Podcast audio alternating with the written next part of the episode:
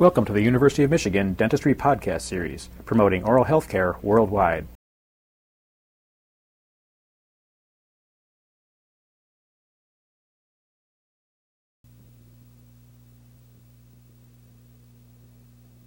In the fabrication of inlays, crowns, and fixed bridgework using the indirect technique, inaccuracies in the die on which the wax pattern is formed may often detract excessively from the clinical fit of the fixed restoration. Although currently no material is completely satisfactory from the standpoint of dimensional accuracy, detail reproduction, abrasion resistance, cost, convenience, and several other qualities, I believe that a recently introduced centrifuge epoxy resin material have the properties and characteristics that will make it the optimal die material to use in dentistry. Most of you, I'm, I'm sure, are familiar with stone and silver-plated dies. Epoxy dies, however, may not be as familiar to you and so I would very briefly like to explain to you how an epoxy die is made. The rubber base is taken and a silver-plated liquid is painted into the preparation and simply blown dry. This procedure is simply done to better demarcate the margin after the die is trimmed. As you can see in this photograph, at the blue-silver interface, you can clearly see where that margin is. The rubber base is then boxed and set in the lower half of the pin setter as you can see here. The upper half of the pin setter is then placed in a keyed position over the lower half and dowel pins and retention screws are tightened in the appropriate areas. The upper half is then removed from the lower half while the epoxy resin material is mixed, poured into the preparation, and centrifuged for approximately one minute after which time the upper half of the pin setter is then set back in its keyed position over the lower half and the epoxy is allowed to harden for approximately 90 minutes. After this time, a stone base can be added, the dies are trimmed, the case is articulated, sent to the lab, and here you can see the returned product. This whole process takes approximately 10 minutes, excluding drying time, of course.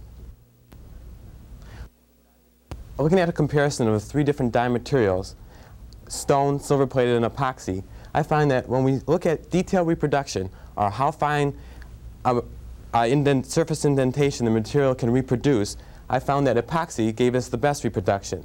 Silver plated was next, and stone is also very good. And the difference basically here is due to the particle size.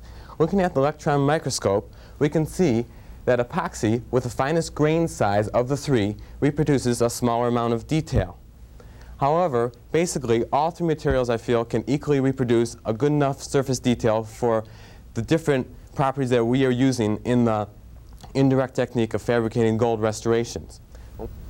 A compatibility study shows that all three materials are compatible with polyether, polysulfide, and silicone rubber, However, if one wishes to use an agar hydrocolloid material, a stone die must be used. When we look at the cost of the, of the material, which of course is very important in today's ever-rising price of materials, I found that epoxy and stone dies had comparable laboratory fees, with the silver-plated die being slightly more expensive on the whole. Looking at the setting time, the study shows that stone die has the shortest setting time, at approximately 45 minutes. Epoxy dies are next, at 90 minutes, and the silver-plated die taking considerably longer, taking between 12 and 15 hours to acquire a suitable thickness of silver plating. When we look at abrasion resistance, I find that silver-plated dies are the most resistant to abrasion. Epoxy dies following being six times higher or more resistant to abrasion than a stone die, which was the least resistant to abrasion. This is a very important characteristic when we consider all the waxing and finishing that we do on the dies. The ease of waxing and handling, when this is looked at, I found that epoxy was the best of the three. As I've mentioned, it was more resistant to abrasion than a stone die, and on the other hand, wax is more easy to adapt and keep adapted than a, a silver-plated die. In addition, due to the blue-silver interface produced by the epoxy's unique technique, the lab technician can more clearly see where the margin is. And in addition, due to the two dowel pin technique which is used, the die is more, is more stable in the model, and this allows for less adjustments of contacts and facilitates the seating of long span bridges. Looking at the potential of developing a die which is unusable, I found that stone dies occasionally can develop voids due to improper pouring. And silver, silver-plated dies, due to improper burnishing, can occasionally develop flaking and of cusp tips and margins, and usually in the most inappropriate areas, as you can see here. Epoxy dies, due to its centrifuging technique, consistently, to my knowledge, produce undistorted, void-free dies. And finally, and perhaps most importantly, the dimensional accuracy of the three different die materials. In the past, epoxy resin die materials have not given the dimensional accuracy demanding of the dental profession. Because of this, I conducted a six-month study to determine the dimensional accuracy of the three different die materials, stone, silver-plated, and epoxy dies. Using two prefabricated bridge abutments with no bevel and a very small amount of taper, I took nine impressions of this master die and poured them up in the three different die materials, as you can see here. I then fabricated gold restorations, MOD, and full crowns to fit on each of the individual dies to a point where I consider their fit excellent. None of, the, none of these restorations were finished or ground on whatsoever. They were cut directly from the sprue button. I then coated them and had nine DDS clinicians evaluate their fit back on the master die, not knowing which material they came from, and using a criteria where one represented an unacceptable restoration and four representing an excellent one. I then soldered the MOD and the full crown together and had the bridge again evaluated as I have just described.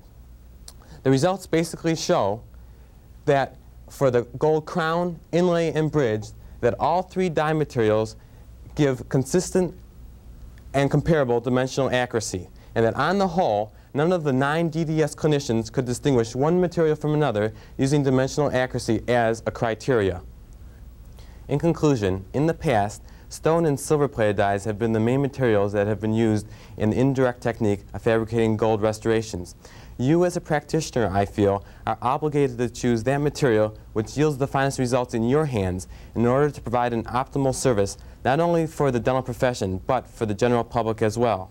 Because of this responsibility, I feel that the epoxy resin material that I have shown you here today deserves to be considered due to its excellent characteristics. Epoxy dies have good detail reproduction, are compatible with most commonly used impression materials. They are easily produced at a comparatively low cost and have a short setting time. They have a relatively high resistance to abrasion and demonstrate excellent manipulation and handling characteristics. They consistently produce undistorted, void-free dies due to the centrifuging process and have a dimensional accuracy and fit that is comparable to the other commonly used die materials and will give the dental practitioner a consistently excellent restoration. All these properties, I feel, indicate that epoxy dies truly will be the die material of the future. I would be happy to answer any questions on any of the material I have here on the table that produces the epoxy dies or any of the restorations that are here. Thank you very much.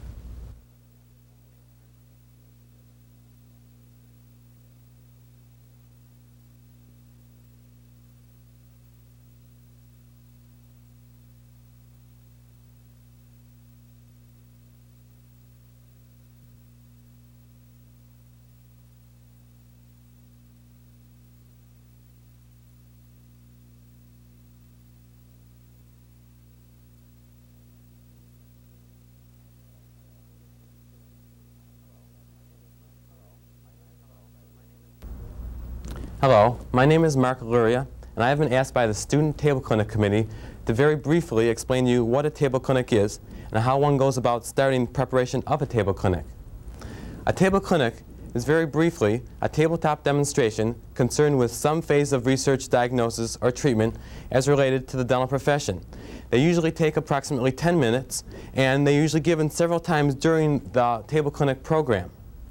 Now at this point, you may be asking yourself several questions. First of all, how does someone go about starting to prepare a table clinic? And what if you have no idea on a topic to pick? Let me tell you, there are countless and hundreds of topics that you can pick on a table clinic. Previous winning titles have ranged from bacterial composition of saliva to the temporal mandibular joint examination to something as simple as an easier way of finishing composite restorations. So as you can see, there are just hundreds and, different, and many variety of topics that one can pick. However, if you do st still, or you aren't quite sure of a topic, there are advisors, both in your class and faculty advisors, that would be more than happy to help you pick a topic. A second question you may be saying is, but I don't have any fancy things to show or any fancy ideas or you aren't real creative or artistic enough to present a good table clinic. Well, the table clinic that I'm showing you here today, I had help with from Educational Resources when I took it down to the National Table Clinic in Miami Beach. However, the table clinic, when I first started, I simply took a poster that I labeled in my kitchen table, and I took some slides, and I took some study models. And with these three and a little motivation, I was fortunate enough to win first prize at the Student Table Clinic in 1977. From there, I took it down with help from Artists and Educational Resources and went to Miami Beach. And there, I was also very fortunate to take first place honors in the National Table Clinic, the competition there.